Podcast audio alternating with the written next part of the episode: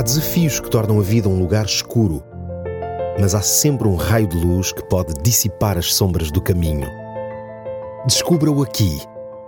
Luz na escuridão com Nuno Silva.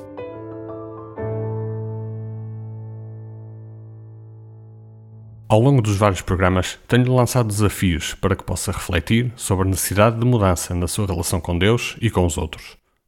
Se já decidiu fazer alguma dessas mudanças, é provável que alguém à sua volta já tenha notado essas mudanças e talvez até tenha comentado alguma coisa consigo.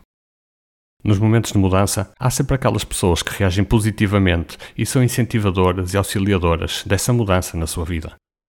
No entanto, Há também aquelas pessoas que apenas sabem desvalorizar e até mesmo boicotar as tentativas de mudança que ocorrem na nossa vida.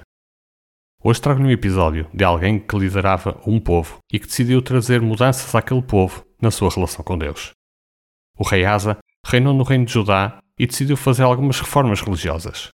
Asa mandou retirar todos os sinais de adoração a outros deuses que não ao Deus de Israel e reforçou a adoração ao Deus verdadeiro.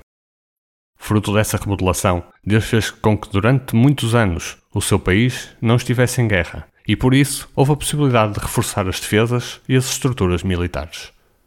Quando os etíopes tentaram atacar Judá, Asa recorreu a Deus e ele os protegeu e saíram vitoriosos da guerra.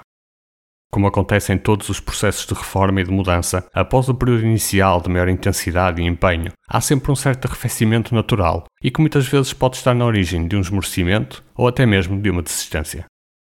Depois de todos estes eventos, Deus entendeu que deveria mandar uma mensagem a Asa para que ele pudesse continuar as reformas que estava a fazer e também para lhe dar ânimo e coragem. Da mensagem que Deus enviou a Asa e a todo o povo de Judá através de um homem chamado Azarias, quero hoje partilhar consigo apenas uma frase que gostaria de lhe deixar também como incentivo da parte de Deus. Deus disse-lhes: Tenham coragem e não desanimem, porque os vossos trabalhos serão recompensados. Durante muito tempo, o rei Asa permaneceu confiante em Deus, e só quando ele entendeu que deveria procurar apoio nos seus aliados terrenos é que Deus o deixou de proteger. Ainda assim, este episódio pode ensinar-nos várias coisas. Uma delas é que as reformas e as mudanças produzem reações e que, por vezes, o ânimo e a predisposição para continuar perdem o seu vigor.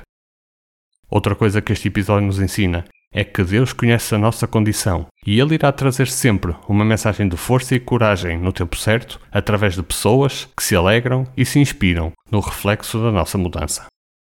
Se está a iniciar algum processo de reforma da sua vida espiritual, a mensagem que lhe quero deixar hoje é uma mensagem de alegria e de incentivo, mas também uma mensagem de prevenção para as dificuldades que virão no futuro próximo.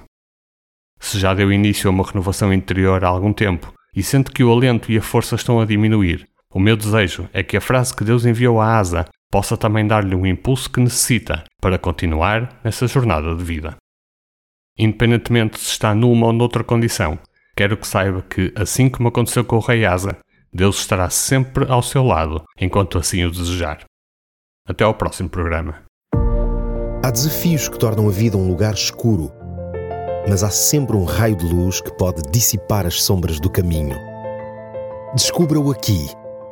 Luz na escuridão com Nuno Silva.